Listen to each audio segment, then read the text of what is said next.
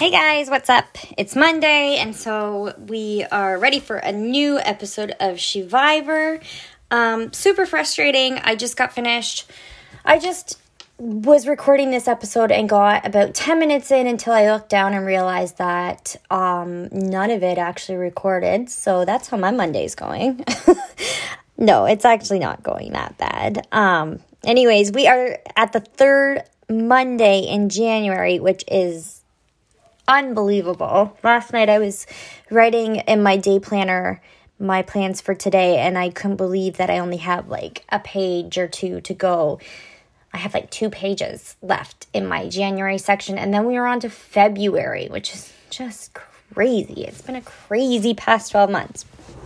Anyways, so on to today's topic of discussion. Um, not really discussion because it's just me talking, but um, I get a lot of messages about my relationship, and I get a lot of compliments that Sean and I are couple goals, that we're marriage goals, that um, people just love how we interact with each other, and it's such a compliment, and I love hearing that, and I love that um, even through Instagram and social media, people can see can feel how we feel about each other.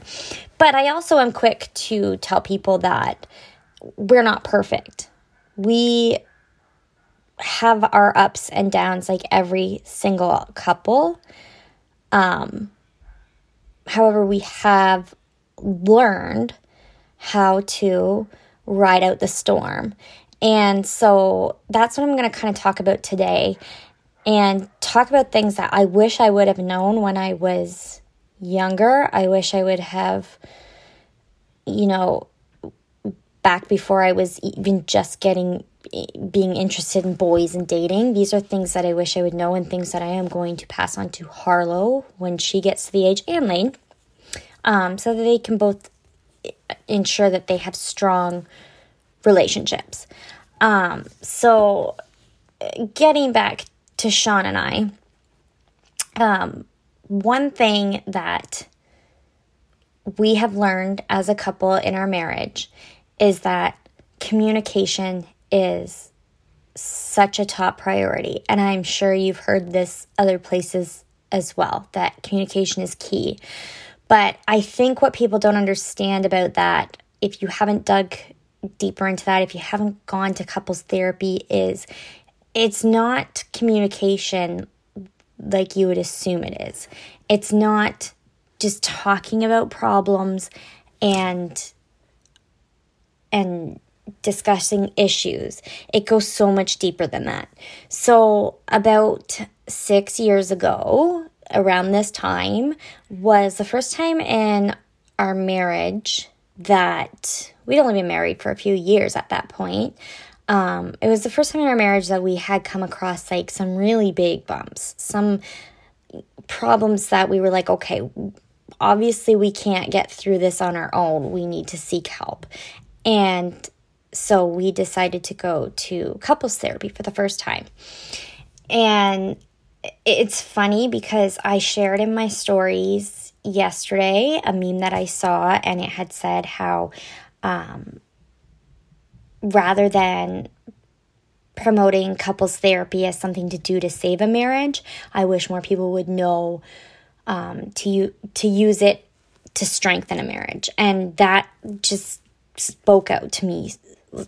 I just had to share that because I think that's so so important. I think that um, people have to get past the stigma around therapy being just for people who um, just for couples therapy specifically for couples who are on you know the brink of ending things it doesn't it, therapy is such a strong tool to keep you on track with your spouse and so the first time Sean and I went, it was to get the help we needed to make our to get past the hurdles that um, that otherwise could have ended our our marriage.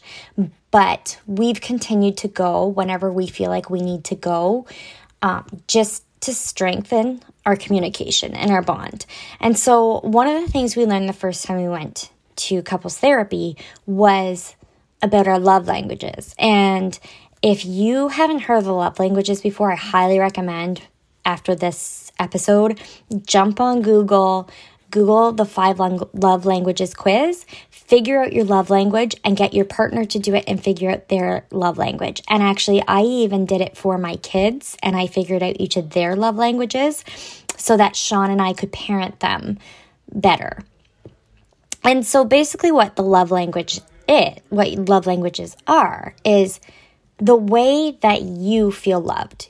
You find out the things that are important to you in a relationship to make you feel loved. And nine times out of 10, well, I would say 10 times out of 10, if you're having issues in your relationship, you're feeling like you're drifting apart, or there's anger, or infidelity, or whatever there may be in your relationship, it's going to stem from the fact that you aren't honoring each other's love languages. And so Sean and I did these quizzes, and there are five different love languages.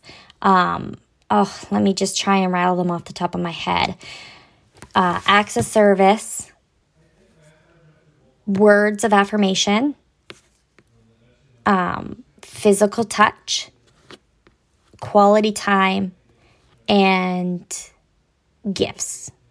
The giving, receiving gifts and giving gifts. And so my two top love languages were physical touch and quality time. And Sean's two top love languages were acts of service and quality time. And the first time we went to therapy, our therapist helped us realize that, first of all, we weren't spending quality time together. When when the baby would go to bed at night, we did our own things. I would take a bath and scroll on my phone. Sean would go watch sports on TV or go do a workout. And then we would just meet each other in bed later that night just to pass out. And we weren't spending any quality time together. And that right there is a big red flag because it's like, okay, well, both of you like value quality time together but none of you are giving each other that that quality time so that's missing but what we also learned from our love languages was how to love each other the way we each needed to receive love. So, this is so important, and this is how it clicks into love being a selfless act. Because when you love someone, you need to give them love in the way that they best receive it, in the way they need to receive it. So, with Sean's acts of service being his love language, that would mean that here's that here's an example I'll use for me and Sean because one of his biggest things is getting the cars oiled on time. And I can't tell you how many times I took a trip into Sarnia to go run errands and he would ask me to please stop at the 10 minute oil change place and get the oil changed. I can't tell you how many times I either just totally forgot to do it or finished up my errands and was tired and thought, oh, I'll just do it another day. And I'd come home and the first thing he'd say is, Did you get the oil changed? And I'd be like, No, I didn't. I'll do it another day.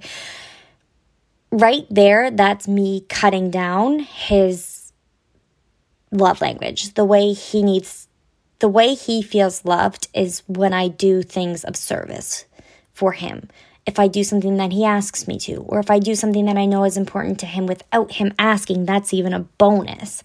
My love language, my first one was physical touch. So I'm very much a person that feels loved when you hug me, when you kiss me, when you wrap your arms around me. If we're laying in bed and you snuggle up to me, that makes me feel loved. Sean, by nature, is is not um, an affectionate physical person. So, what we've learned in our relationship is it takes effort. I'm not one to just think of going to get the oil changed. I'm not one, I'm I throw my clothes on the floor. I'm really bad for that after I wear them. And it drives Sean crazy. He wishes I would just pick up my clothes and either put them in the dirty pile or hang them back up if they're clean. And just making that shift and doing that, it it makes him feel like I'm honoring his his needs and him pushing past the comfort zone and learning to be comfortable with showing me physical affection that shows me just how much he loves me because he's putting the work in to make me feel loved. So hopefully that makes sense. So where couples tend to fall in trouble into trouble is when those love languages are being ignored or they're being missed. If you don't know what your love language is, if you don't know what your partner's love language is, then how can you love the person the way they need to be loved? But what happens is when those love languages get ignored, you start to feel resentful. You resent the person because they're not giving you what you need. So, anytime Sean and I start to feel distant, we have a conversation about it. Sometimes I do need to remind him, you have not been affectionate enough with me lately. I do not feel love from you because I'm not getting it the way I need it. And same goes otherwise, it's same vice versa. And we make sure that every time something feels off, we communicate that. And the communication is so much more than a just, okay, well, what's bugging you? Well, this is bugging me. Well, you shouldn't have done that. Well, I wouldn't have said that if you hadn't have done that. No, it's, I will go to Sean and say, look, I'm feeling a little neglected because lately you haven't been hugging me as much. You haven't walked up behind me and wrapped your arms around me. You haven't told me I'm beautiful lately. Or he'll say, you know, it's just getting to me that lately I've been picking up the slack with the laundry and I feel like I'm working so much and I'm still having to do all these extra things at home when you've been home with the kids all day. And that's the kind of communication that is um, that'll actually get you to where you need to be in your relationship. It's helpful communication rather than just throwing out blame and and arguing with each other. So, we also I also did the love languages with my kids because it's the same for kids. Kids need to be loved in the way that they receive it best. And so when I did it with my kids, it was funny because Harlow mimicked Sean's love languages and Lane mimicked my love language. So Harlow's top love language was acts of service, whereas Lane's was physical touch. And the funny thing is, I could have told you that going into the quiz that I knew that was going to be the answer, but it was fun to sit there and it was interesting to hear their answers to the questions. And the questions are, um, for the kids specifically, they're they're like, would you rather hear me say you did an awesome job, or would you rather me say, hey, there's a surprise I left for you on your bed today? And it just you figure out what's more important to your child. And when you can learn to love them in the way they best receive it, you can also learn to praise them in the way they they need to receive it um, to build up their confidence. And so it's a really important tool. And I just urge you, if you haven't already looked up the five love languages, to do that, to take the quiz, get your kids to take it with you, have your husband take it with you, and you can all start loving each other on the level that you receive it best. And I promise you, you are going to see a total transformation in the way that love is given in your household.